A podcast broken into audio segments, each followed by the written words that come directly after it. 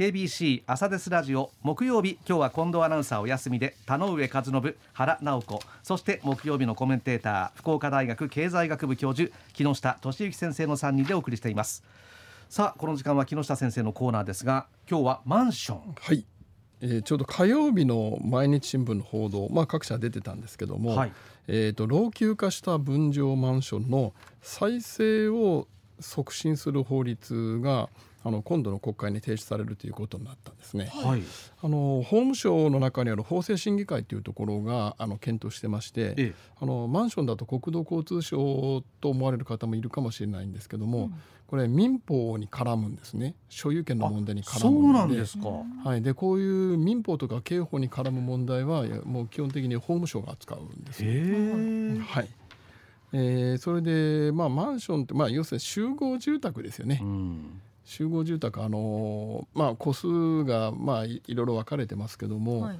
特に今大きいマンション多いじゃないですか。多いですね、で基本的にはあの所有権はあの絶対なのでうん。一人でも反対があったら、まあ、建て直せないという建前があったんですけども、はい。うん。それだとちっとも建て直しが進まないし大規模な修繕もできないということであの少し前に法律ができてですねあの全員じゃなくてもいいから5分の4住んでるあ所有者の5分の4の賛成があったら建て直せますよっていうふうになってたんですよ。はい。でそれを今回4分の3にしようと。緩和されますねそうすまあるとね、多少はですね。多少ですけど、それからもう一つはあの古くなればなるほど所有者が誰だかわからんとかどこい連絡つかないという人が増えていくんあですよ。そうなんですか。でそそれで今回はですね連絡がつかない人に対してまあ要するに会議やってじゃあ賛成反対決を取りますって言うじゃないですか、はい。その場に来なかった来ないっていう人がやっぱり出ますよね。えええ。でそういう人がいると分かったらあの、まあ、あの組合、まあ、マンションで管理組合がありますよね、うんまあ、多分そこになると思うんですけど、えうん。えー裁判所にですね、えーこの人はどこ行ったか分かりませんっていうふうに言うと、はい。あの決議する時のあの分母から行方不明連絡つかない人を除外できるということなんです。で今までは連絡つかない人は建て替えに反対するっていう立場で扱われてたんですけども。う無条件で、はい。もうその人は反対あという前提で、権利を守るためにですねなるほどですね。でただそれだと全然話が進まないし、で大体どこ行ったかわからない人を探すってめちゃくちゃ大変なんですよ。そうでしょうね。まあそれで今回はそういう人は除外していいよというふうになったのが非常に大きな、えーは話かなと思いますけども、うんまあ一つはですね、えーこれからあの、まあ、マンションってですね、まあ、今全体で700万個ぐらいストックがある。個数が日本全体であるんですね、はい。700万個。まあ大体今だと毎年10万個ぐらい新築が出てくるので,、うん。でこのままいくとですね、えー2031年末だとそのうちの250万個が、えー築4 40年。要するに2000年の、えー耐震基準を達成してない。それはそれまで作られちゃったものってはいはいいう話になってですね、えで2041年、えーになりますと、えーそれが360万個というふうにですね、えーどんどんどんどんこう耐震基準を2000年の耐震基準を満たしてないマンションが増えていくえんですね。うん。まあ、ということもあってこれからあの日本災害多発の時代に入りましたのでこの間の能登の地震と同じようにですね、はいまあ、早く建て直しを促進しないといけないねということが背景になるほど。あります。うんそれで実際マンション古いマンションになればなるほど住んでる人が高齢化しているっていう問題がありましてそうですね。あの例えばですねいあの現状でもい築40年を超えてると60歳以上だけの世帯っていうのが全体の半分、まあ、そうなりますよね、まあまあ分譲マンションそうでしょうね。でふ住み住み続けるわけです住み続ければ。からそうなりますよね。築40年超えたマンションだと半分が、うん。はい、60歳以上の世帯、まあ、一人暮らしとかね二人暮らしの場合当然ありますけどうも、ん。ただそういう時に管理組合が話を誰が中心になってまとめるのっていう問題はあの当然ついてくるわけでして。これ単純に考えて、まあ、自分がその立場だったとして、ね、高齢になって、あはい。じゃあ建て替えますよって言われて、うん。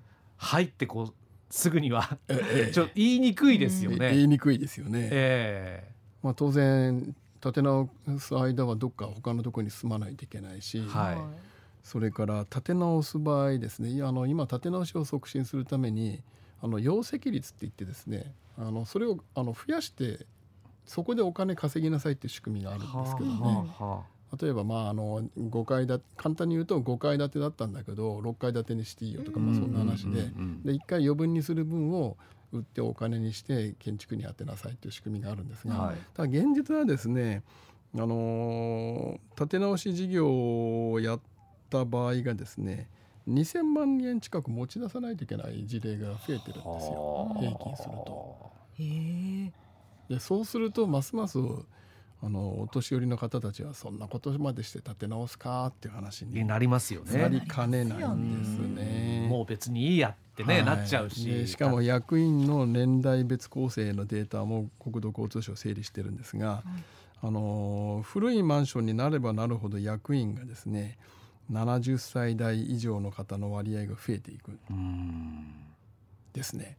でも実際あの若い方たちがマンションの管理組合の活動を一生懸命やるってことはなないですよね。ね、はい。やっぱりね、えどうしても高齢の方にお願いするっていう風になりますもんね。はいうんだからあの法律が改正されたといってもじゃあどんどん立て直しましょうねって話になるかっていうとそう簡単ではないですうね。立て直するにしても駅から近いとかいい場所だったら売れるんですよね。はいで更地にしたって売れるんですけど、うん。いい場所でなかったら建て直して、まあ、自分たちだけが住んでな何何千万も負担してって話をみんなが簡単にはうんと言わないんですね。うん。でまあ一方であの修繕積立金が十分じゃないっていう問題とかですね。修繕積立金が最初安くしてるけど段階的に増えていくっていう仕組みのところが今多いんですよ。多いですね。はい。はい。最初買った時はあこれぐらいで済むんだと思ったのが、はい。10年以上とか住んでくるとえここんなに払わなきゃいけなくなったのって。あの最初に契約書にちゃんと書いたんですけどみんなねなんかねあの最初安い方がいいと思うのか説明十分じゃないのか分かんないですけど段階で増えていく。気づかないんですよあれ、はい。あらまでも考えたらそうだよなってなるんですけどね、はい。ええ。まあ築年数増えたらはい。修繕するね部分が増えるから その積立金増やしていかないと賄えないっていうのは後で分かるんです買った時って意外とそこ見なかったりして。それであ月々の支払いこんなもんでいいんだってなっちゃうんですよあれ。で建築費がこんな上がるっていう前提に立ってないんではい。大変上がりましたんでね。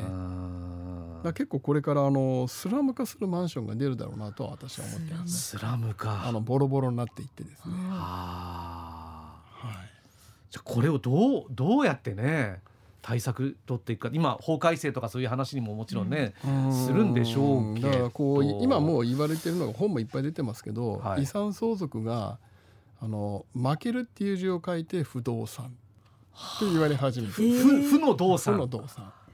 負ける動動産で負の動産が不動産になっていく時代が来るかもしれない。ええまあ、私の場合はですね、まあ、建物じゃなくてど誰も買わないよねっていう土地を親がいっぱい持っててそれをまあそれはああの兄貴が引き継いでくれたからよかったんですけど、はい。